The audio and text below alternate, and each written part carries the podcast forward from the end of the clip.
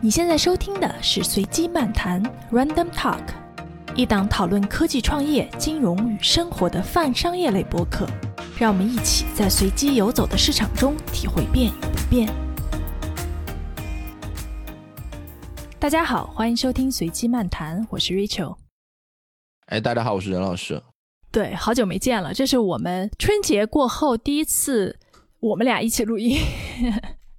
有有那么久了，哎呦，今年春节真是太休息了好长时间啊！对对，都过十五了。我不是视频跟大家讲如何理财啊，讲一些财商启蒙，在这个里面有很多人会问一个问题，我觉得也是一个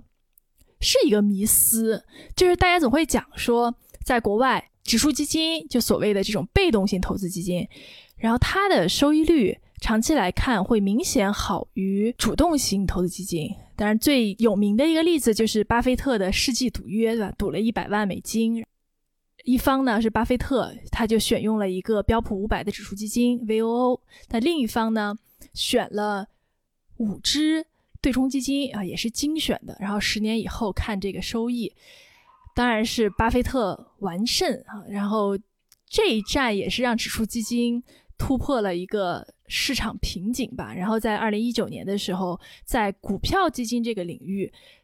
指数基金包括 ETF 就已经和主动型管理基金的份额持平了。但是在中国 这件事情好像不一样啊，很多机构也做过一些研究，就发现在中国主动型管理基金的收益明显好于某些指数。特别是如果你拿它和上证指数比的话，这个就会高很多。所以我就想今天向任老师请教一下，到底是怎么回事？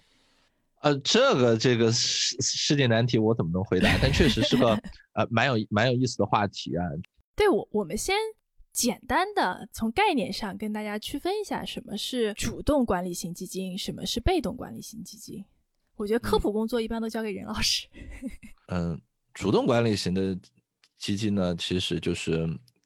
它呢是由这个所谓的投资经理按照自己的这个想法，他的这个投资策略，呃，按照他的一套打法去做投资决策的，就是买哪个卖哪个，什么时候买，什么时候卖，这些事儿都是，呃，他自己拿主意，他具有比较大的自主权的，这个叫主动管理型的基金。那么被动。管理型的基金呢，就是另外一个极端，就是这个投资经理，虽然名义上他可能是这个基金的经理，但是实际上。他这个基金有一套写的非常死的一个呃操作规程，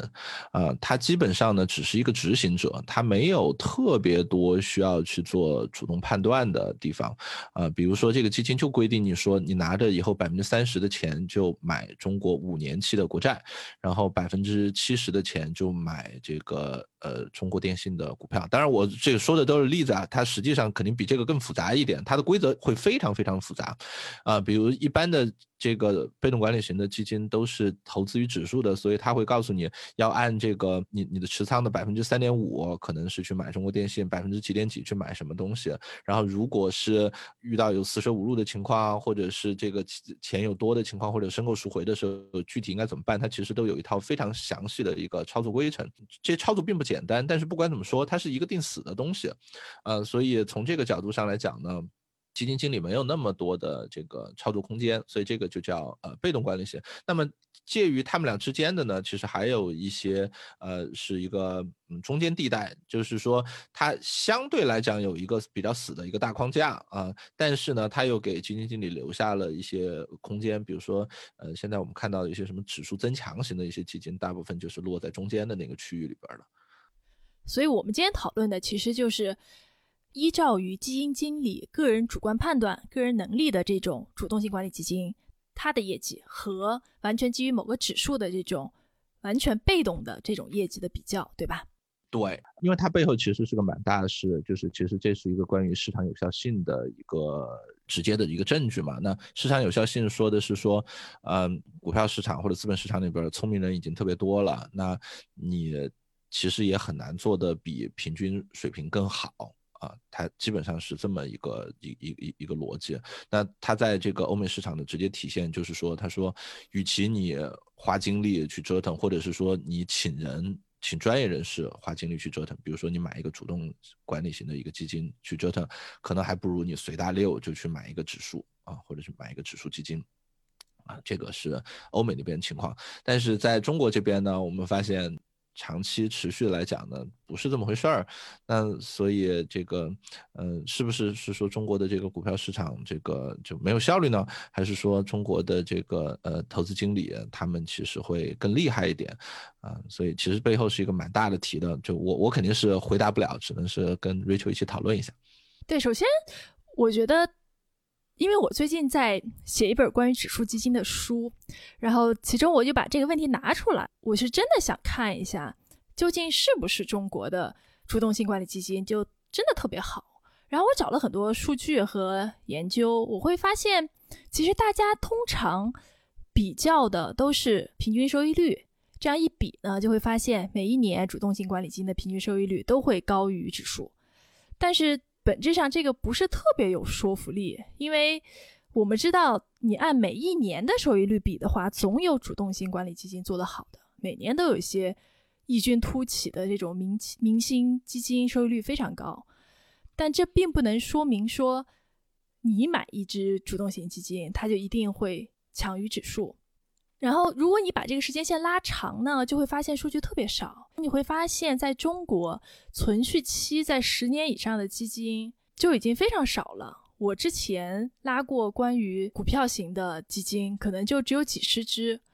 但这些基金的收益率的确都不错。但这个是有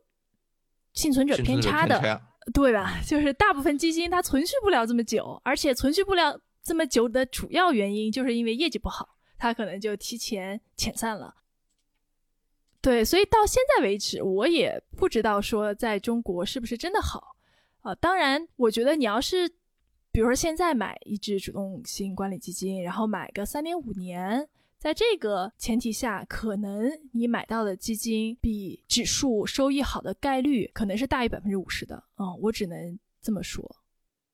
所以你你还是相信，至少截止到现在为止，嗯，你你还是认为中国的主动管理型的基金还是收益会比较那个？这只是一个短期的吧，嗯。但是说是短期，其实这件事我们我们现在看到的也是一个几十年的一个数据啊，就是到到到现在，呃，你觉得至少你你刚才提到说未来的五年，你认为还是会会是这样子吗？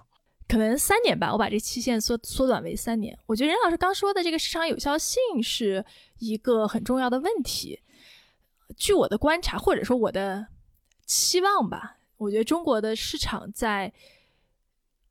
流动性上面，包括从有效性上面，其实都在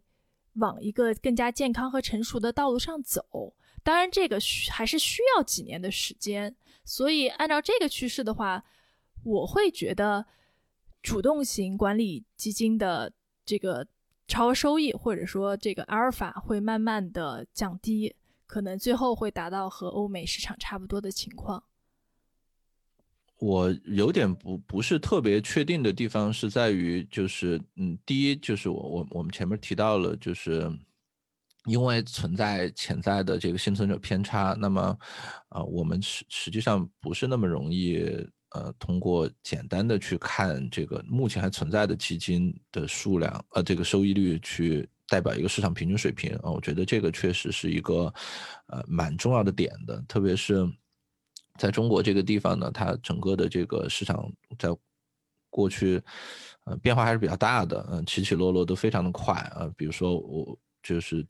这个。中国的基金里边有一个门类叫分级基金，整个这个门类就前几年就突然从很热闹，然后就到整整个完全就被取消掉了，啊，所以由于这些事情的发生，那么你现在看到的活下来的这个数据是不是能代表整体啊？我觉得是一个非常呃大的问题。嗯，是是是，对啊，就是嗯，当然就是学界也有一些方法，那么它可以呃尽量试图去剥离这个呃。呃，这个这个呃，生存者偏差对这件事情的这个影响。不过，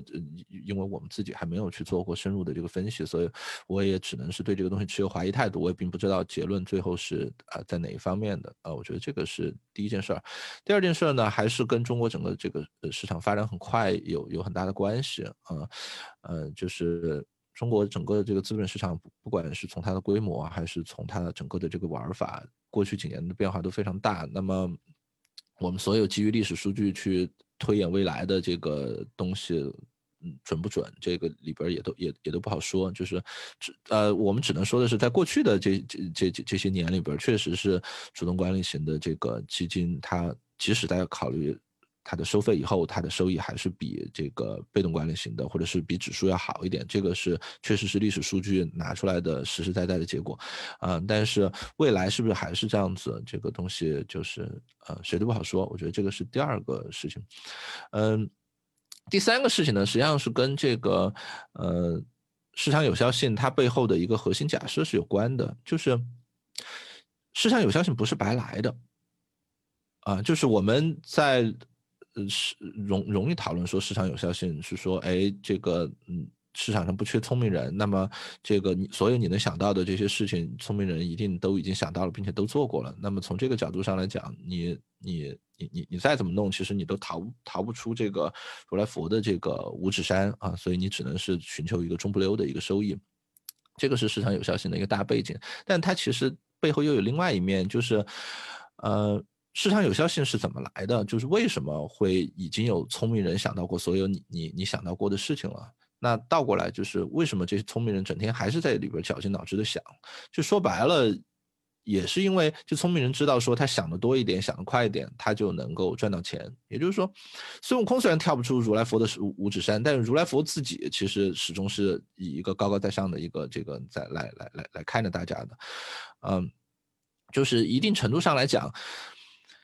不管在再高效、再再怎么样的市场里边，其实总应该是存在着一波类似于像市场修理工一样的人，他们不停的在给市场 debug 啊。当他发现市场有任何无效的事情的时候，他就会去做对应的交易，做对应的决策，然后迅速的把，呃，他能赚到的那部分超额收益拿到啊，同时呢，去去修正了市场啊。所以，一定程度上，我们其实可以认为，呃。市场始终是在给一些特别聪明的人付一个呃，付一个这个呃维修费的，啊，就是鼓励你来帮我修正市场上的这个漏洞，呃，所以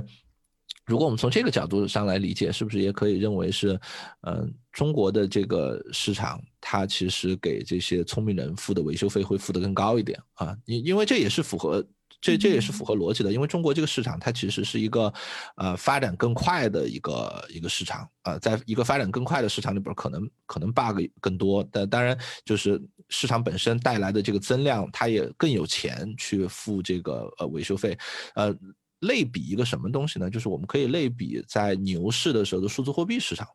呃，牛市的数字货币市场有些时候看起来是非常无效的，比如说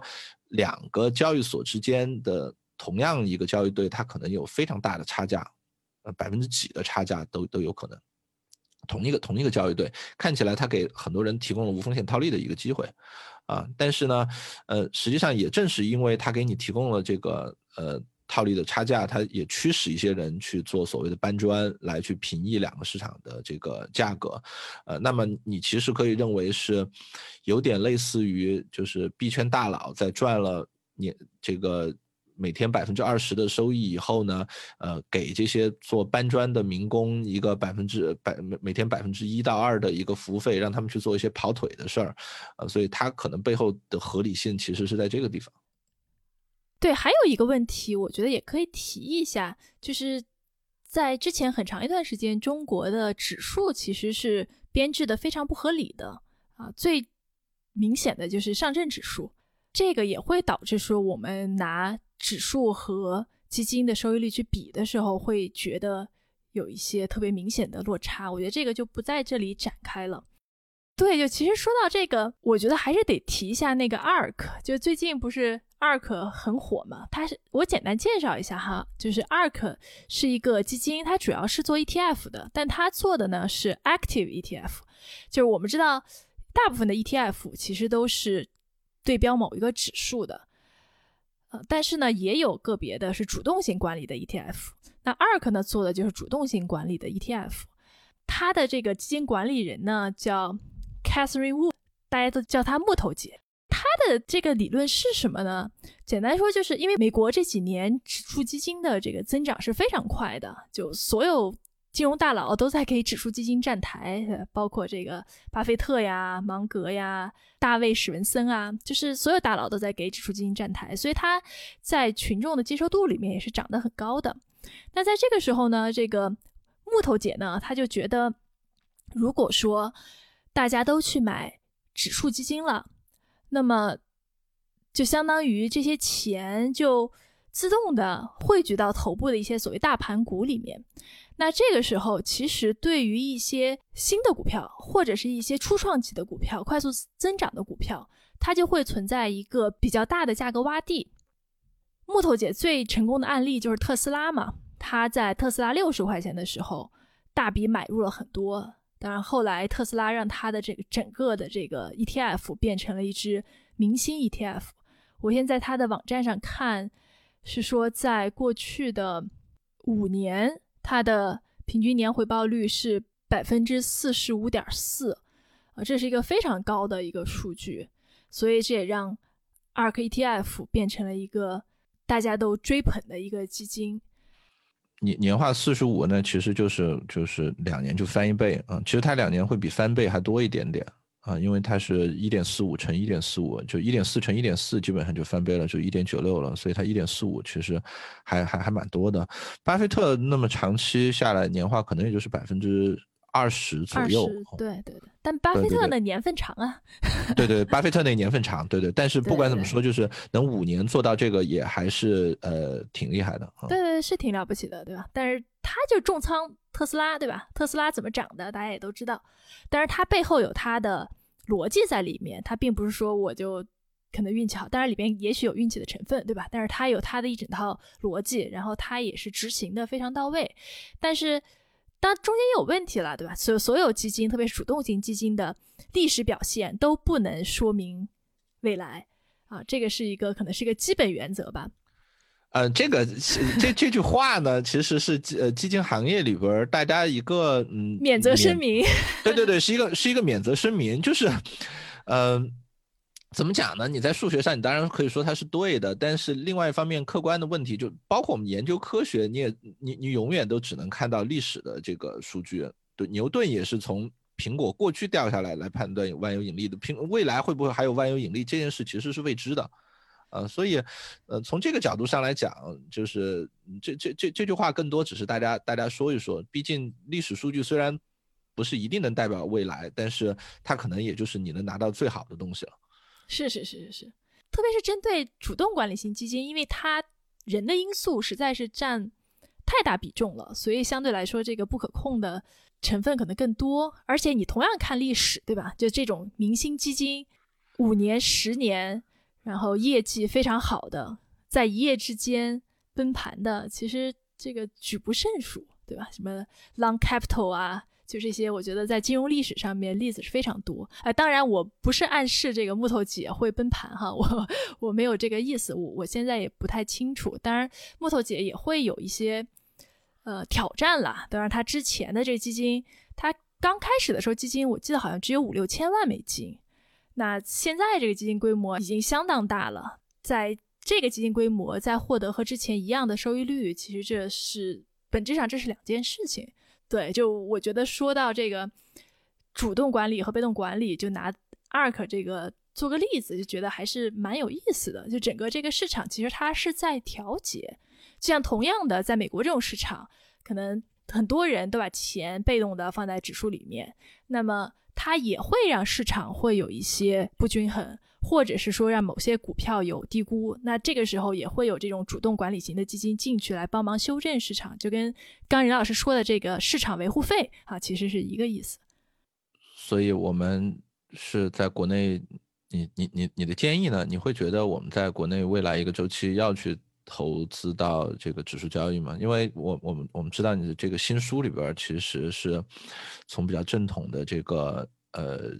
经典的这个观点，其实认为，呃，指数基金是一个比较好的一个投资选择。但是呢，我们前边又说到了，呃，中国呢 确实是有一些特殊的一些国情，呃，那么这个可能就会对未未来你这个书的潜在读者，其实会造成一个难题。操作建议上你会怎么看啊？当然，当然这个不构成操作建议啊，对吧？我们说的任何话都不构成投资建议。对对对对对，而且我们不会推荐任何具体的投资标的哈。嗯，对，其实我觉得这是个很好的问题。就即使我现在此时此刻，我觉得买一只主动管理型的基金，可能在一两年内它的收益会好过指数，但是我也不会这么去操作。我可能也不建议普通老百姓去这么操作，原因是什么呢？其实我刚才看了一篇文章，就是讲这个曾经的明星基金经理后来都怎么样了，然后里面举了不少的例子啊，包括王亚伟啊、徐翔啊，对吧？就是有泯然众人矣的，有锒铛入狱的，就是这个故事，你在网上搜一搜，就大片大片的。其实风险还是挺高的。就比如说我今天如果买了一只基金，它是明星基金，给我带来很高的收益。明年也许就不是同一个故事了，啊，然后我觉得这会让我整个的投资过程变得不开心。对我觉得投资最重要的一件事情就是睡得着觉。对，而且我们刚刚也说了，我们现在看到的很多研究，它比较的其实都是当年的收益率，但每一年都有很多基金做的不错，然后收益率超过大盘。但是你要知道，每一年超过大盘的，也许不是同一只基金。所以从这个角度上来说，我我会觉得，呃，选主动管理型基金其实蛮靠运气的。你没有什么特别明确的判断标准，不管他是明星经理，过去业绩有多好，对吧？我们刚才也说了，这个不代表未来，而且里面的人的变数还是蛮大的。而且对于我本人来说，我也不会去选择。如果说，比如我有时间，我又爱研究，我觉得还不如买个股呢。我可以，比如说把一大部分的。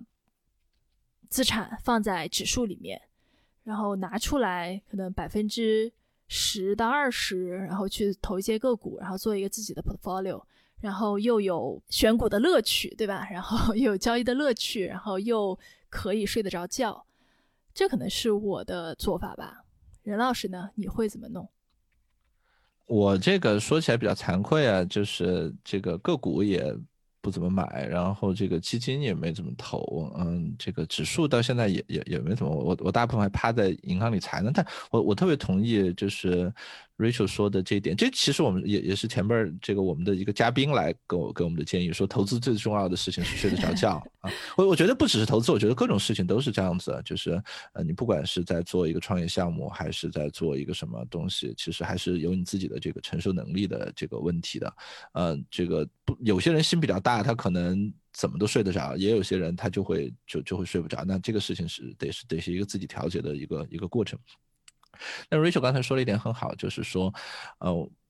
大部分，特别是我们国内这边在比较这些事情的时候，一般看到的都会是你的呃平均收益率是怎么样。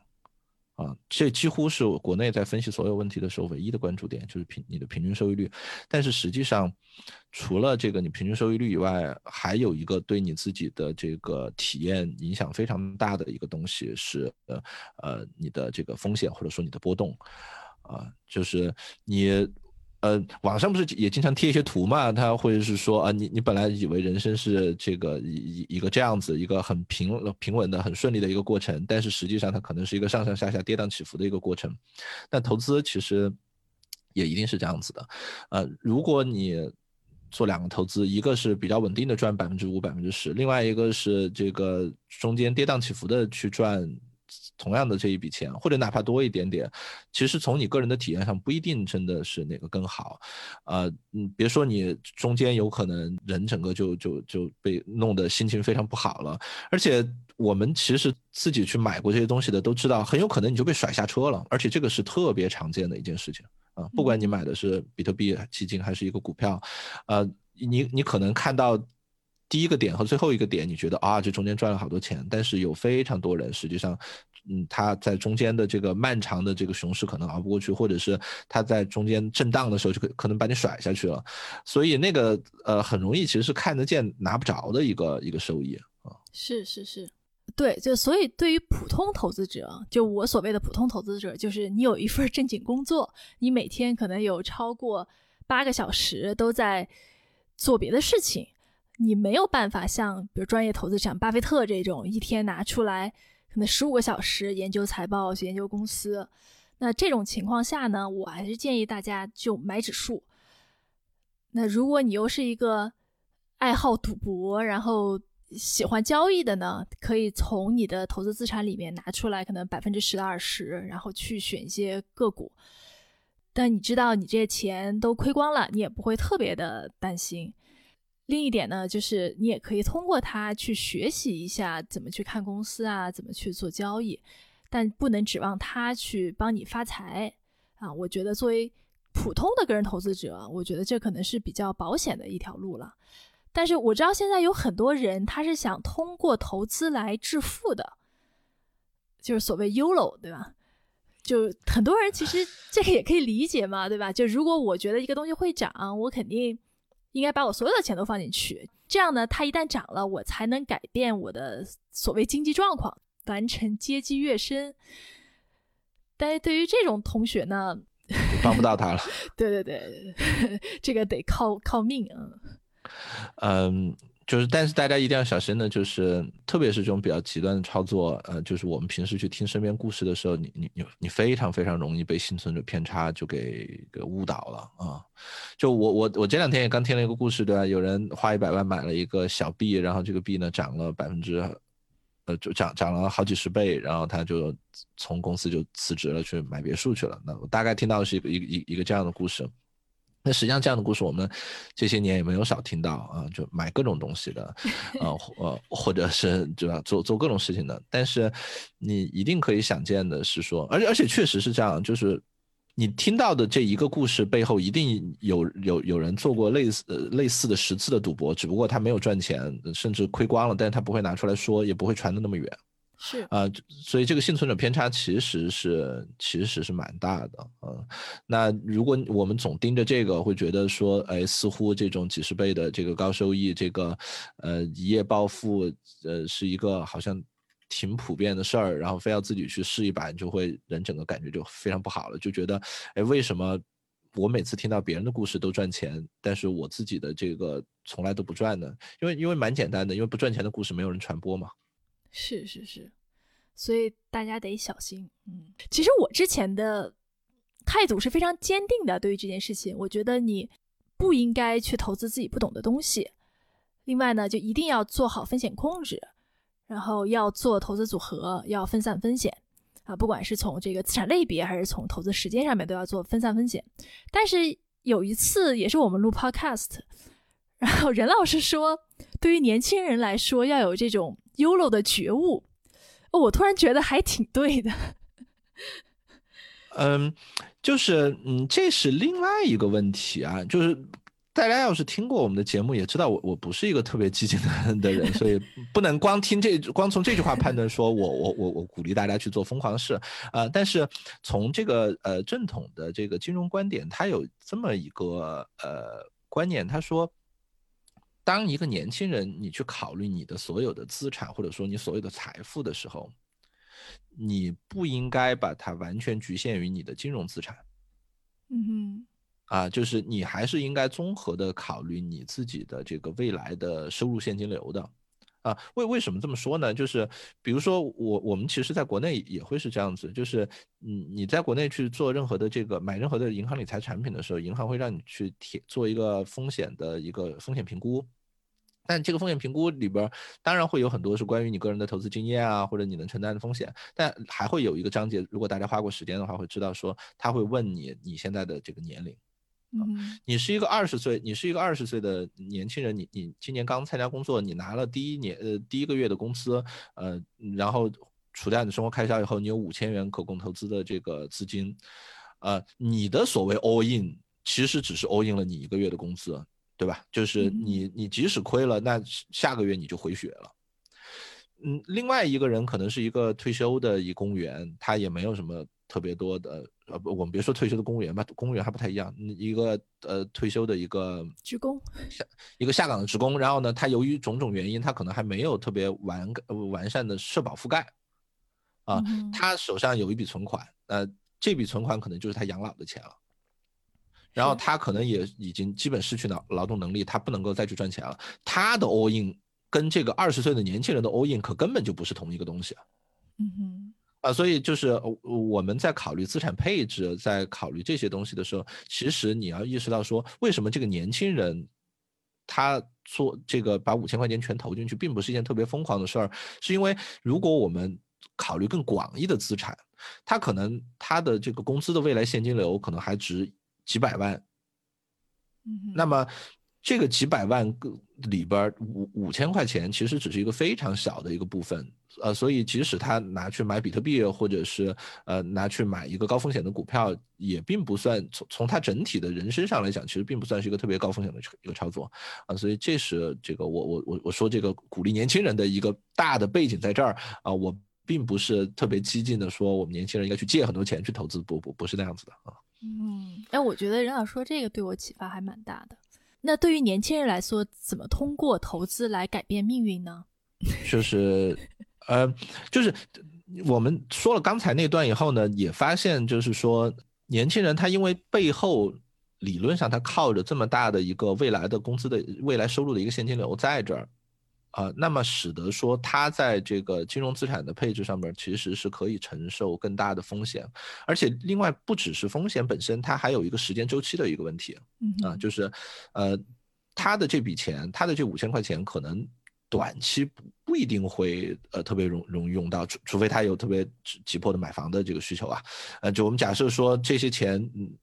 他每个月的这个收入能开能 cover 自己的开销，那么这些钱理论上来讲，其实是在为自己退休以后或者是为长期的这个打算去做的储蓄。那么他有一个比较长的投资周期，他他其实就有更多的选择，而且他应该去呃很好的利用他的这个额外的这个自由度呃去获利。这个在金融领域它有一个概念叫做溢价啊，或者叫 premium。他说的是什么意思呢？他说的是呃两个投资者或者是两个不同的产品，一个产品具有这个特点，另外一个产品没有这个特点。那么，这个具有某种特点的这个这个这个这个这个东西，它可能是受限于只有某些人可以投资的。啊，它可能是只有某些人可以投资。比如说，我们说，呃，它是一个特别长期的一个投资，它可能是它得是。锁定十年的一个投资，那么这个年轻人他可能可以选这个，但是一个比如说一个七十岁或者一个八十岁的老人，他可能就觉得，如果我的资金要锁定十年，这个对我来讲可能就已经影响到我的日常开销了。那么只有因为只有年轻人可以去选择这个这个这个这个产品，就会导致说从收益率的各方面的角度，在在综合了考虑所有其他因素的情况下，因为只有一部分人可供去选择它，呃，所以它的这个给到你的收益率一般会多一点，对吧？嗯，就是这个是一个简简单的供需决定的，就是因为能够来选择这个的投资者会少一些，所以它它会有一个所谓的一个溢价或者一个 premium。那么类似的这个溢价还有很多，还有所谓的这个风险溢价啊，或者是呃各式各样的溢价。那么当你可以去得到这个溢价的时候，那么你你你就应该去把它实实在在拿到手里边啊，因为呃这些。理论上来讲，这些溢价是已经在综合了考虑其他所有因素的情况下，纯粹只是因为你能选我不能选而造成的。嗯嗯，哎，如果你要是这么说啊，就说到时间这个上面，比如说你是一个二十多岁，然后你每个月有五千块钱可以用来投资，你会买主动管理型基金还是买指数基金？嗯。就理论上来讲，我们当然是应该很严格的去分析这个数据。如如果如果在最这个呃，在在最理想的情况下，我们当然应该去分析完所有的数据，包括我们前面 谈到的幸存者偏差啊这些这这这些事情。嗯，但是呃，如果你就因为大部分人实际上是没有这个能力去去做这件事情的，那么简简单的来讲，那我觉得买指数型基金。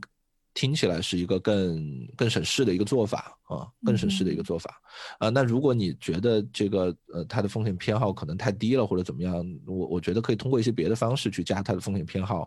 呃，因为你你如果没有时间去呃做特别好的筛选，买买主动管理型确实还挺麻烦的啊。嗯，是是是，而且还有一点，我觉得也是年轻的投资者愿意。就经常会犯的一个错误，其实就是频繁交易。当一个人他选主动管理型基金的时候，其实潜意识的他说，我可以先，比如说今年他收益好，我就买它，对吧？明年他收益不好了，我就换一个。就是当你有这种动机的时候，其实你就掉到一个大坑里面了。就基本上这种一顿神操作啊，之后基本上就亏了。我觉得这是一个投资新手经常会犯的一个错误吧。呃，指数型基金，就我觉得买指数基金的好处是说，当你选择特别是宽基指数的时候，其实你是默认你会进入一个长期的投资行为，然后它会让你减少一些交易的频次。我觉得这是一个。你一开始选择不同资产的时候，其实也选择了你是什么样的交易风格。嗯，对，就是不是前一段时间网上传了一个开玩笑的一个东西嘛，说这个有个基金，他他看了一下，他发现他整个基金收益率不错，但是大部分投资者都没有赚到钱。那赚钱的是哪部分投资者呢？呃，要要不是忘了自己做过这笔投资的，啊，要么可能是这个人已经过世了啊，所以也没有人来折腾这个账户的。当然是个是个笑话，但是我们。真的去看我们身边的这个投资行为，呃，不管是在这个股票上边，还是在呃基金上边，还是在数字货币上边，就真的能够呃拿到那个长期收益的人，呃，确实大部分都是一些不怎么折腾的人。是是，我书里面还找了一个例子嘛，就是 富达投资集团做过一个研究，就他们旗下有一个旗舰产品叫做麦哲伦基金，这支基金，嗯。曾经最辉煌的时候是一九七七年到一九九零年，这段时间是彼得林奇是这支基金的管理者。彼得林奇可能熟悉金融圈的朋友都听过啊，也是一个大神级的人物。在他的带领下呢，麦哲伦基金的年化收益率是百分之二十九，这是连续十三年，所以是非常好的一个业绩水平。但是富达集团研究那些买过麦哲伦基金的投资人，平均而言，大家是亏钱的。我觉得这个就特别能说明问题，还是不要折腾。啊，就是这个里边啊，嗯，它如如果我们往深了说呢，它实际上里边涉及到两个概念，一个叫所谓的时间加权平均收益率，另外一个叫所谓的金额加权平均收益率。啊，这个这个这个事儿说起来有点绕，但实际上简单的讲是什么呢？是我我们大部分人做投资，他有这么个行为，他是呃。这这个是人的一个本能啊，这不是问任何错误，但这是人的一个本能，就是你你见到一件事情你不熟悉的事情的时候呢，你你刚试水的时候，你总是用一点点的这个钱啊，或者是你先小小的试一下。这个我们吃东西什么的也一样，就有个东西我没吃过，我刚先来一点试试，然后吃的不错的时候呢，再多来一点，然后还不错的时候呢，再多来一点，就是这是一个正反馈的一个过程。你不断的得到正面的反馈，所以说呢，你继续的去深入介入。我们在做所有事情的时候都是这样子，这简直就是人的一个本能。这个，呃，这这没有任何错误，在这在绝大多数环境里边对我们是有利的。但是呢，具体到这个投资里边来的时候呢，你就会发现说，你往往是在它呃这个上涨的过程中呢，就不断的给自己加仓。嗯哼。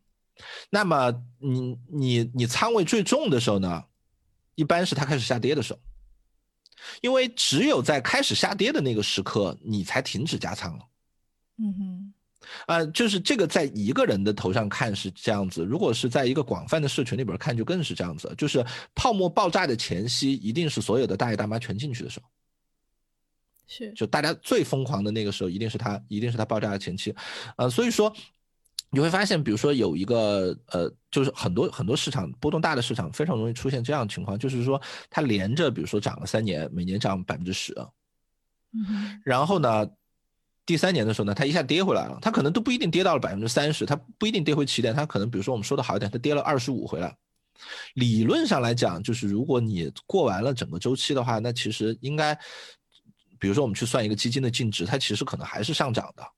啊，它可能是每每每每年涨一点，然后最后一一一年跌回来。我我们不说百百分数了，说说说百分比，这个可能会有这个基数不一样，这个跌二十五反倒比涨百分之三十多的这个情况。那我们就说，比如说，呃，指数它前边每年涨一百点，然后最后一年跌下两百五十点。嗯理论上来讲，我们对作为一个基金，它净值其实是还是上涨的啊。但是你对个人投资者来讲，就是。大部分时候，可能第一年的时候买的人很少，这个基金的这个份额可能就一百万份。到第二年涨了，更多人进来，可能基金份额两百万份。第三年这个最高点的时候，基金份额是三百万份。所以在前边两年每年涨那么一一百点，呃，存在它的这个份额上面，可能没有这第三年下跌的这个多。嗯。哼，所以这是一个呃特别容易呃出现的一个问题，就是你如果不折腾，你不调仓，其实你拿撑过这一轮牛熊，你最后是赚钱的。但是你不停的这个调仓搞来搞去，很有可能就是它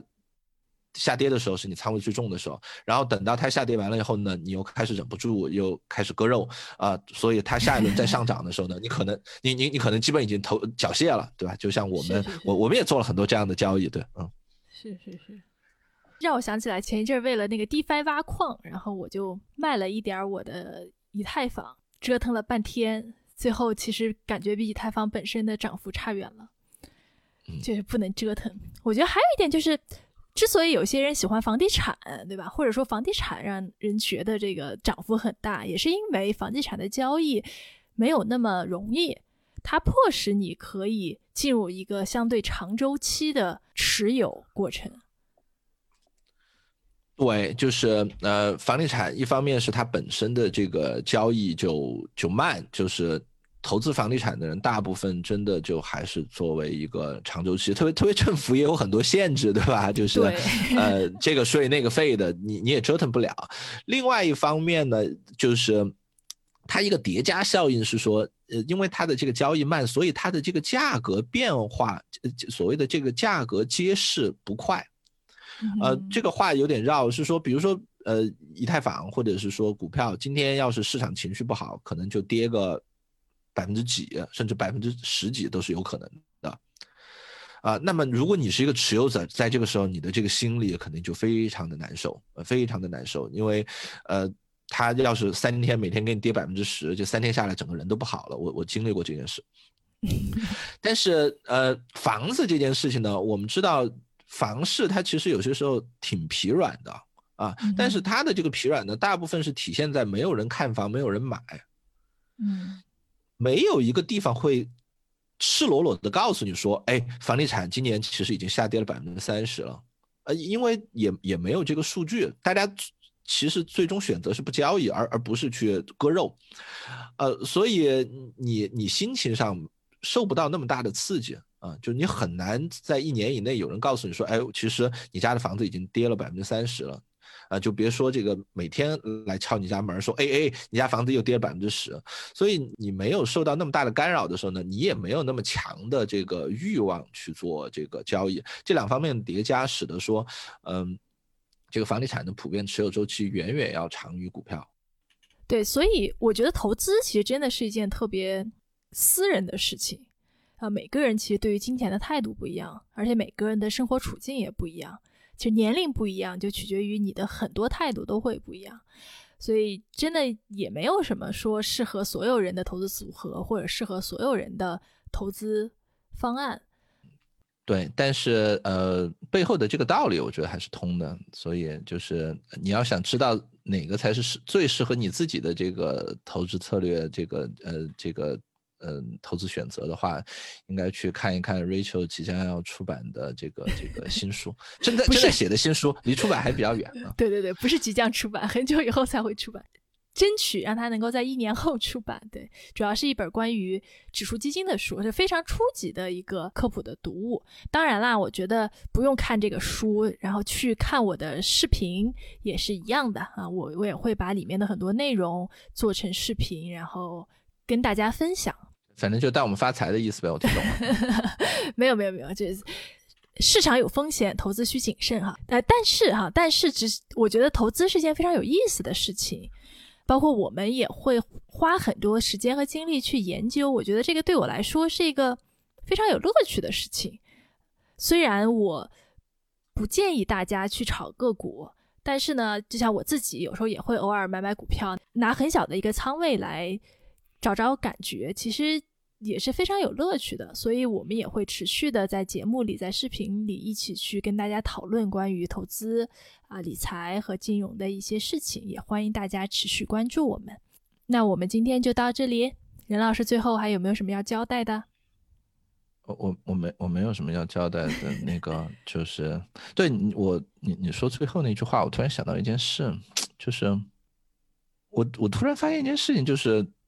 我们的上一辈人啊，就是在他们年轻的时候，其实投资离他们蛮远的，就至少直观直观感觉上来讲，投资离他们蛮远的。因为那个时候中国实现的实行的政策呢，实际上是，呃呃，低收入政策，就是政府给大家直接发的这个可支配收入其实是比较少的。那大部分的钱呢，国家都把它用来做集集中的这个呃投入到再生产里边去了。但是一定程度上来讲，我们也可以看成是，其实那个时候是全民投资的状况。嗯，是，就是政府帮你把这些钱给给集中起来了，然后政府把它投入到这些国营厂里边，或者是投入到基建里边，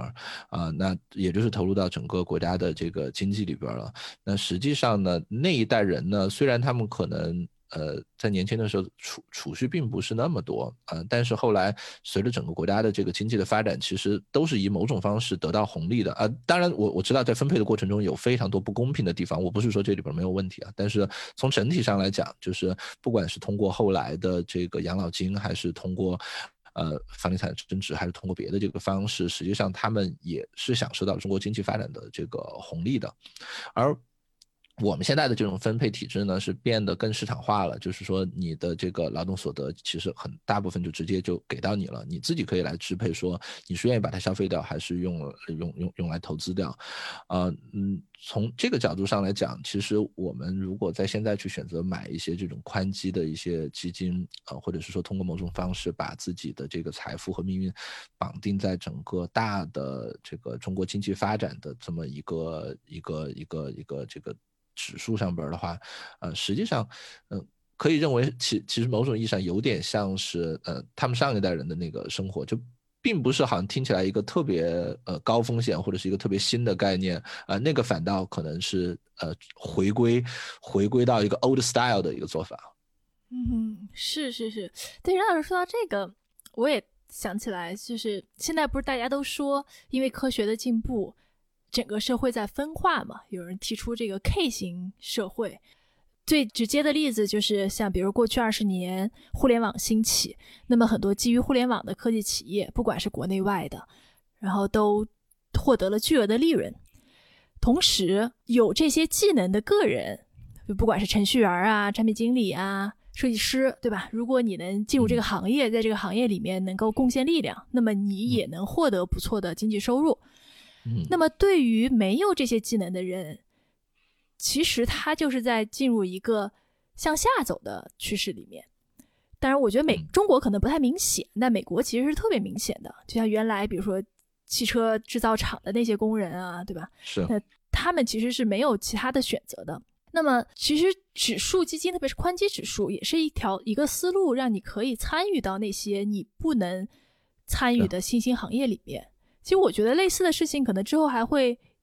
一次又一次的发生，对吧？比如说 AI、生物制药，就这些技术，我们都知道已经在实用的边缘了，不知道什么时候它就可以大面积的进入到市场当中，那可能又会出现这种状况。所以，把自己的资产能够放在市场里面，让它参与整个市场，或者说整个社会由于科技进步带来的收益，我觉得这个可能是。大家需要考虑的一个问题吧，嗯，对，那个我就跟着你发财了，嗯，就这么决定。我 这不构成，这这这不构成投资建议，这这只是我个人的选择啊，这不构成投资建议啊。行行行，然后今天这个明显的看出来，我们的节目都是没有事先提纲的，真的是想到哪儿说到哪儿，随机漫谈，对我们是我们是严肃认真的随机漫谈，是是是。好了，那感谢大家收听本次的节目，希望大家喜欢，我们下回见，拜拜，拜拜。